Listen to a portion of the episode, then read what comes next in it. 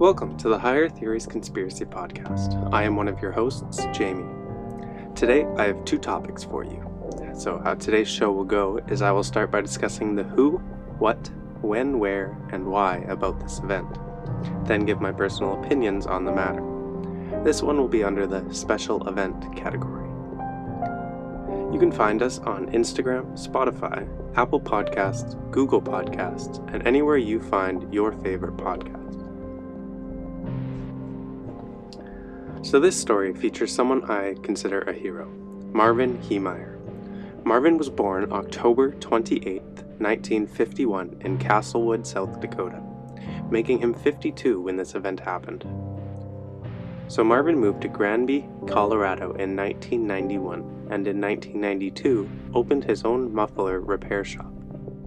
He did well for himself, had many loyal customers including some of the local town officers.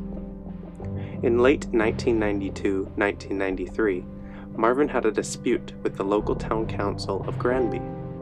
This dispute revolved around the town wanting to rezone the land adjacent from his muffler shop. They had approved plans to build a concrete factory owned by a guy named Cody Dochev, the owner of Mountain Park Concrete in Granby. Marvin would contend that the new factory would completely cut off traffic flow to his shop, because this new factory would be placed literally in the only entrance to his shop. Obviously, this being a problem, how would Marvin's customers reach his shop with no road to use? So Marvin did what anyone else would do. He went to town hall to request a service road be built to accommodate his shop. His request was denied. No info is available on why they denied his original request, but Marvin was determined. So he went to a heavy machinery auction and purchased all the equipment he needed to dig the road himself. Marvin would go back to town hall and ask permission to build the service road himself. You think they would approve that? Marvin said he would fund the whole project himself. The town denied his request. Marvin disputed this for the next several years, and in two thousand one, the construction on the concrete factory began. At this point, Marvin's career is ruined. His shop basically has to close down due to the lack of business due to the construction all around him. But this was just the beginning. During the construction on the concrete factory, the sewer line was cut to Marv's shop. Since the concrete factory was directly adjacent Marv's shop, they had to cut the line to install new line. Marvin was never informed of this issue until it was too late. Marvin would then return to town hall to inform them of what was going on. Want to know what they did? They charged him one hundred dollars a day for illegal dumping of waste. Obviously, Marv wasn't going to take this, but town hall always wins. So it was going to cost Marvin over seventy thousand dollars to get a new sewer line installed around the concrete factory. Clearly Marvin, with the lack of business, wasn't able to afford the new sewer line. So at this time, Marvin is completely at rock bottom. His career is ruined, it seems the town is against him. What is he to do? Marvin one day has an idea while sitting in his hot tub at home. An idea, he says, God put him on this earth to complete. So Marvin does what we all wish we could do. The best stick-it-to-the-man story. He built the Killdozer. The next eighteen months of Marv's life was spent preparing for this special day. Marvin sold his muffler shop and most of his tools. He sold most of the equipment he purchased to build the road. He even sold his snowmobiles, which Marvin was known for disappearing for weeks on end on snowmobile trips. There was one thing that Marvin had trouble selling, a Komatsu D three fifty-five A bulldozer. This thing was huge at thirteen feet tall, thirty feet long, and weighed over ninety-seven thousand pounds. This dozer had a max speed of seven point nine miles per hour or thirteen kilometers an hour. Pushing four hundred ten horsepower. So it wasn't the fastest thing out there, of course, but this thing was powerful and big. So Marv thought that since this dozer didn't sell, his plan was really meant to be, because this dozer was the star of his original plan. Marvin would then rent out the muffler shop he had just sold to the gentleman he sold it to. Marvin would take this dozer and upgrade the shit out of it inside the rented out muffler shop. Marvin would take two giant sheets of steel and weld them together with a one foot gap between them. He would then pour quick drying cement in the gap to fill the steel slabs. A small shop hoist was used to hoist three foot thick steel concrete plates to be added to the sides, top, front, and back of this dozer. This thing looked like an old-fashioned castle on wheels. Marvin installed cameras on the outside of his dozer so he could see where he was going when he needed to drive it. These cameras had a bulletproof glass case surrounding them. He installed air compressors above the camera cases with a valve in the cab of the dozer. Marv would be able to open the valve and it would blow compressed air on the glass covers and blow any dust or debris off the camera. He had three monitors in the cabin of the dozer so he could view the cameras live. Speaking of bulletproof glass, Marv replaced every piece of regular glass on the dozer for it. Front windshield, bulletproof glass, sides, everything. Marvin would cut small portholes in the sides and rear of the dozer, just big enough that he could stick his fifty cal rifle out if needed. The top cap of this dozer was made of the same steel concrete mix the sides were, but this top cap was a little thicker, and Marv even needed a small shop hoist to lift the top cap. Marv loaded the dozer with food, water, a gas mask, and several weapons. So, after all these upgrades, the dozer was now six feet wider and six feet taller. Marvin's dozer now weighed a whopping one hundred twenty-two thousand pounds, or sixty-one tons. That's an increase of over twenty thousand pounds of reinforcements and upgrades. This castle on wheels was something only out of storybooks, but Marvin made this with his own bare hands. Marvin's plan was coming to life, and no one knew a thing. Marvin was surprised no one had caught him building this machine. He did have one insurance company stop by to look around, and they asked Marv what was under the tarps, and he said he was working on a new diesel engine cooling system. So now, Marv's dozer is complete with all the upgrades he needs. Marv heads to bed. June fourth, two thousand four. Marv wakes up and proceeds to do his regular daily routine. After a few hours, Marv would then return to his rented muffler shop. Marv would climb into his new dozer, grab the crane controller, and lower the top cap onto the dozer, basically entombing himself inside the machine. He turned the key, started the dozer, and proceeded to then drive right through the wall of the muffler shop. I want to say he did that because he was at rock bottom, but it was probably because the dozer was way too wide to fit through any door of the shop. This is the start of what's now known as the Killdozer Rampage. The concrete plant was obviously first on Marv's hit list. He drove straight for the plant, and when he got there, he drove right into the side of the wall. In and out, Marvin would continue to destroy this factory. Of course, by this time, the workers of the plant have noticed what's going on, so they run over and get Cody Dochev, the owner of the concrete plant. Cody instantly knew it was Marv and wanted to stop this madness. So Cody would go and get his own loader from the factory and tried to ram into Marv's dozer. Now, Cody's loader was a lot smaller, so it didn't do anything. The only thing that happened was Cody hit Marv so hard that Cody was sent flying into his own windshield and knocked himself out. Marv, realizing what happened, sticks his fifty cal rifle out the portholes he had cut out and starts shooting at the bucket of Cody's loader. No bullets ever hit Cody because after a few rounds, Cody woke up and ran like a bat out of hell for cover.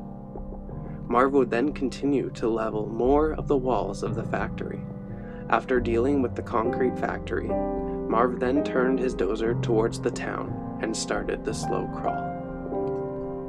Marv would get to town and proceed to destroy thirteen buildings, all owned or controlled by town hall members. Some of these buildings included the town hall itself, the former mayor's house, the library, and many more. The former mayor didn't live in the house at the time, but his widow mother did. After the demolition of the concrete factory, people had a sense of who his targets would be.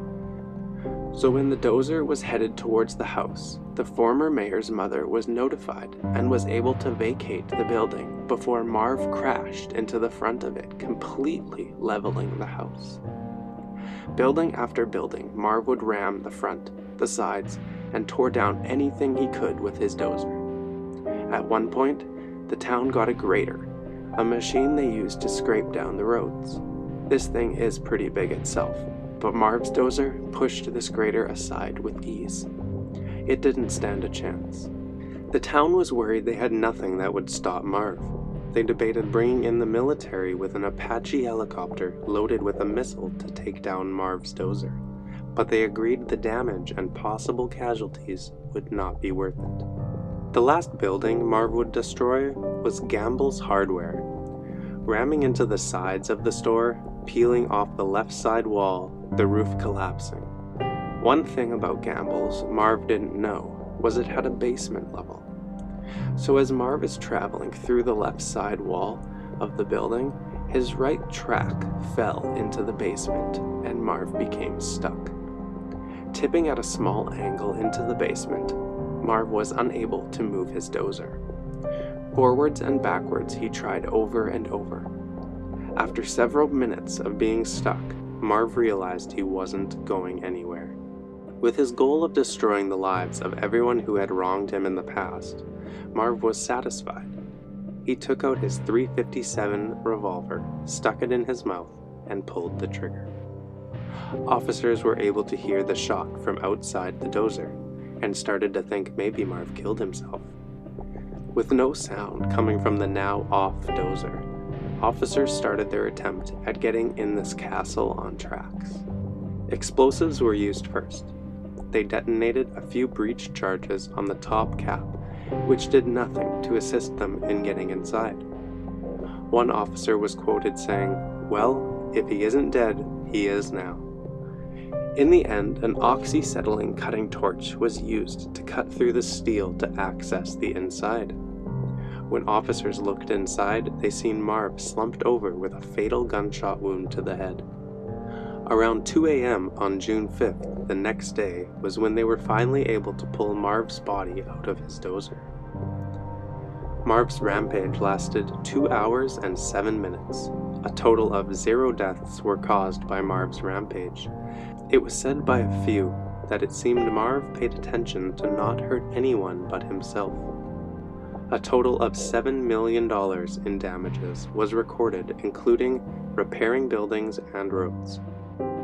The Killdozer was scrapped and sold for scrap metal. It was so no one could put the machine in some type of museum.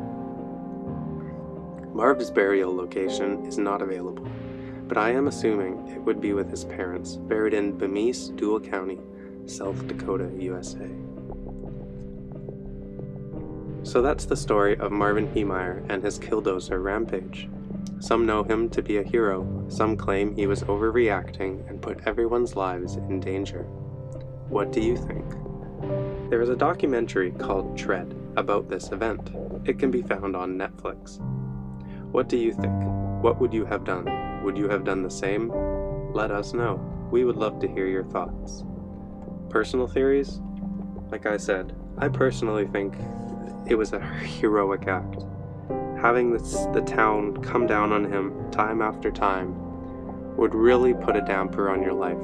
And once your career is ruined, and then once your life is ruined, what else are you to do? Turn over and take it? Move out? Start over? Or take a rampage on anybody that's wronged you in the past? I'm not saying that what he did Well, I mean, I am saying what he did, I approve. I don't think he had any ill intentions other than to harm who had harmed him, but not take their lives, just what they had, if that makes sense. So those are my thoughts on the June fourth Killdozer Rampage by Marvin Heemeyer. So now, topic number two.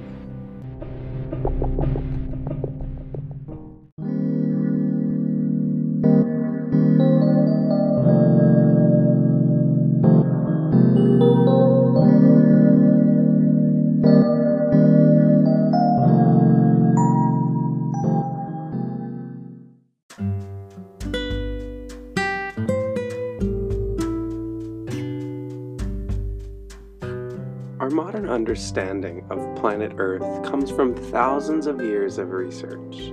Countless scientists have devoted their life to uncover the facts of the planet we reside on as humans. Some theories, like the Big Bang Theory, are quite new, only discovered roughly a century ago. Other theories, like the idea the Earth is a sphere, originated in ancient Greece over two thousand years ago. One of these great minds who had a hunch the Earth was a sphere was a man named Pythagoras. That hunch has now defined what most of us see the Earth as, a sphere. But what if Pythagoras was wrong all along? Welcome to the Higher Theories Podcast. Dive deep with us as we discuss current and past conspiracy theories, special events, and everything strange.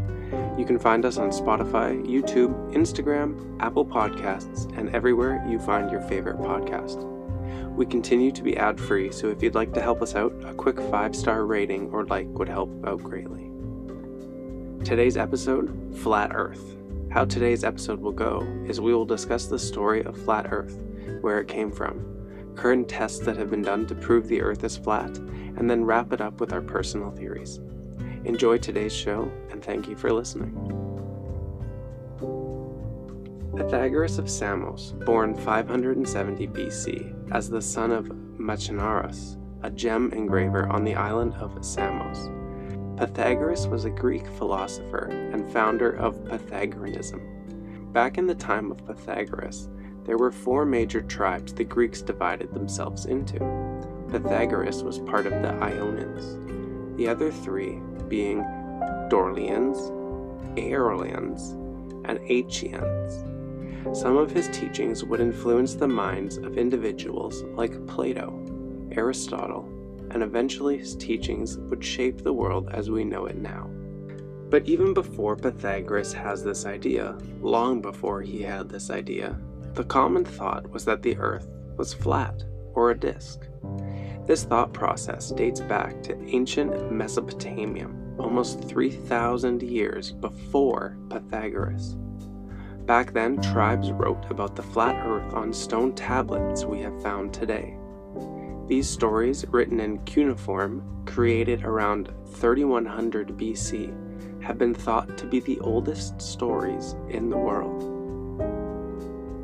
The stories start by describing the Earth as a flat disk floating in an ocean of water, the sky and sun enclosing the Earth, acting as a dome.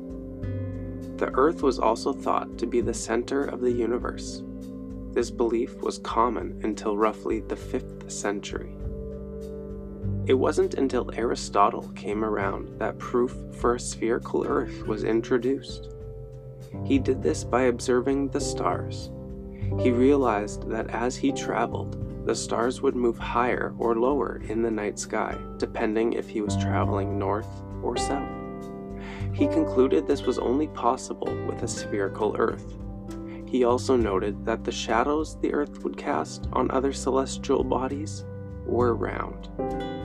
A fellow by the name of Eratosthenes conducted an experiment. In two hundred B C, he used the info he had that in Syene, about seven hundred miles away from him, the shadows would disappear at noon. Being in Alexandria, he used this info and placed a stick in the ground and waited for noon. As noon came, the shadow still measured about seven degrees. If the Earth was flat, all the sun's rays would hit the Earth at the same angle, To account for the shadows not disappearing, the surface of the Earth must be curved. Many Greek scholars wrote of their discoveries while sailing. They noted that mountain ranges and cities they were nearing would rise from the horizon as they got closer. The only explanation they had was that the Earth was curved. These philosophies were held high and soon had spread across the Earth. Across Europe and Asia, this was the common idea. It wasn't long until this belief was held worldwide. The theory that the Earth was a sphere continued throughout the world, and many scholars and scientists did a ton of experiments to prove the Earth was a sphere. But one experiment proved to be possibly the most definitive. In fifteen nineteen, a man named Ferdinand Magellan set sail to be the first person to circumnavigate the Earth. This mission, now known as the Magellan Expedition, is widely known as one of the most important events in history. Ferdinand Magellan was a Portuguese explorer.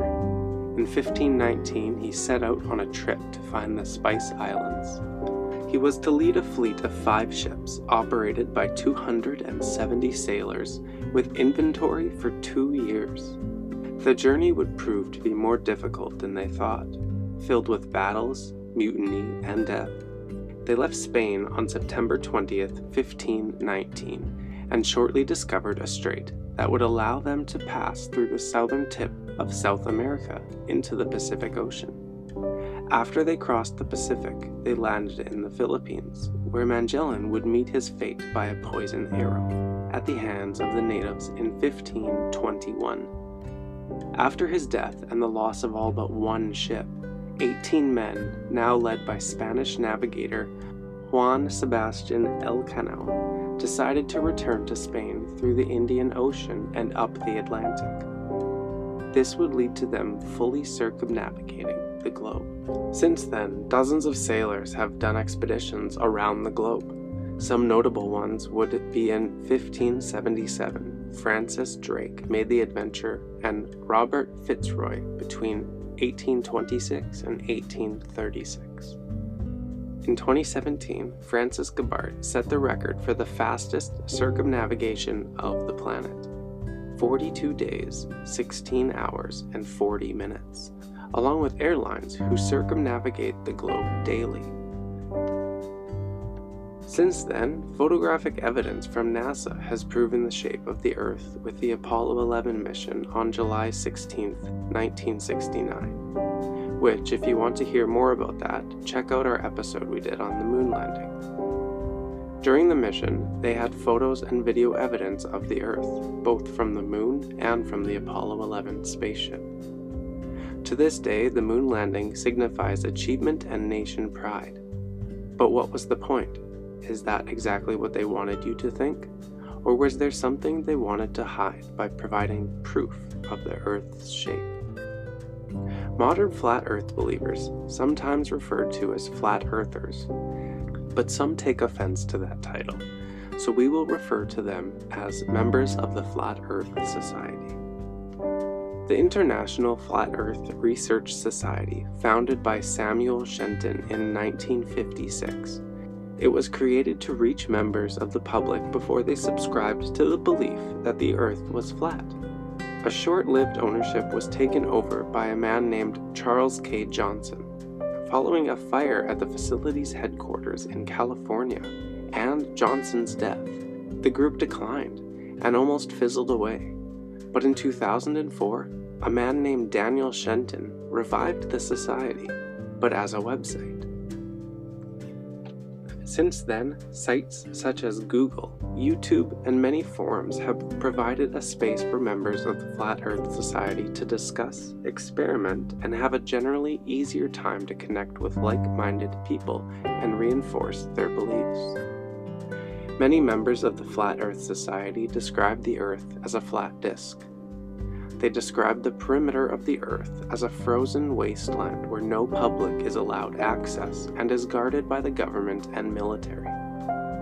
On the other side of a massive one hundred foot wall of ice is the edge of the Earth into space.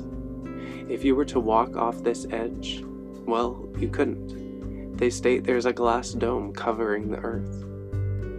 Inside this dome is the clouds, sun, our sky, and the moon. The sun is said to be measured as a thirty-two mile wide spotlight moving in circles thirty-one hundred miles above the Earth.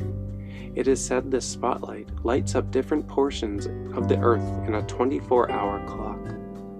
Members of the Flat Earth Society also state there must be an invisible anti-moon that would explain the obscuring of the moon during lunar eclipses. Gravity is not the same as on a spherical Earth. Members state the belief that the disk travels upwards in space at a rate of thirty-two feet per second. This belief means that objects do not fall downward to the Earth, but the Earth travels up to the object. They have not yet concluded on what lies under the Earth, but most speculate it to be comprised of rocks. A few notable experiments in the recent years to prove that the Earth is a flat disk have proven to yield few results. In a recent documentary on Netflix, Behind the Curve, it dives into the Flat Earth theory and interviews members of the Flat Earth Society. During the documentary, a man named Joran Campanella had a plan. He would use two boards, both with a hole drilled in them at the height of seventeen feet above sea level. He had another fellow by the name of Henrik hold the second board at a distance of one point five miles, and at the same height of seventeen feet above sea level. If the Earth was flat, Joran would see the light of the torch through the hole. If the Earth was round, Henrik would need to hold the torch up at twenty-three feet above sea level for Joran to see it. When Henrik held the torch up, Joran did not see any light through the hole. He radioed to Henrik and confirmed the light was held at seventeen feet above sea level. Joran then asked Henrik to hold the torch up higher at the twenty-three foot mark. When he held the torch up, Joran then saw the light. Perplexed, Joran's only response was, "That's interesting." In twenty eighteen, Shaquille O'Neal said on his podcast that he claimed the Earth is flat. He is quoted saying, "The Earth is flat to me. I do not go up and down at a three hundred sixty degree angle." And all that stuff about gravity. Have you looked outside Atlanta these days and seen all these buildings? You mean to tell me China is under us? It's not. The world is flat. Although a few days later, he retracted his statement and said, "I'm just messing with everyone. I'm joking, you idiots." But many claim Shaq was just trying to save face, and he is actually on their side of the flat Earth debate. Mad Mike Hughes, a sixty-one-year-old limo driver, set out to prove the Earth as a flat disk floating in space. He devised a plan to build a homemade rocket to launch himself up to the height of eighteen hundred feet above the Earth to view the curvature himself. He had many attempts at this, building several rockets to launch himself. In twenty seventeen, he attempted a launch but was halted due to permission issues with the Bureau of Land Management. On February third, twenty eighteen, he live-streamed another attempt at a launch. A problem occurred with the steam release valve and the launch had to be aborted, but he had another redemption shot on March twenty-fourth, twenty eighteen. He was able to reach three hundred fifty miles per hour and climbing to a height of one thousand eight hundred seventy-five feet. He suffered a hard landing in the Mojave Desert. He had no reported injuries though. In twenty twenty, while filming for a Science Channel television series called Homemade Astronauts, Mad Mike Hughes' parachute failed to deploy, and Mike and his collaborator Waldo Stakes perished in the crash. But want to know something kinda odd about this?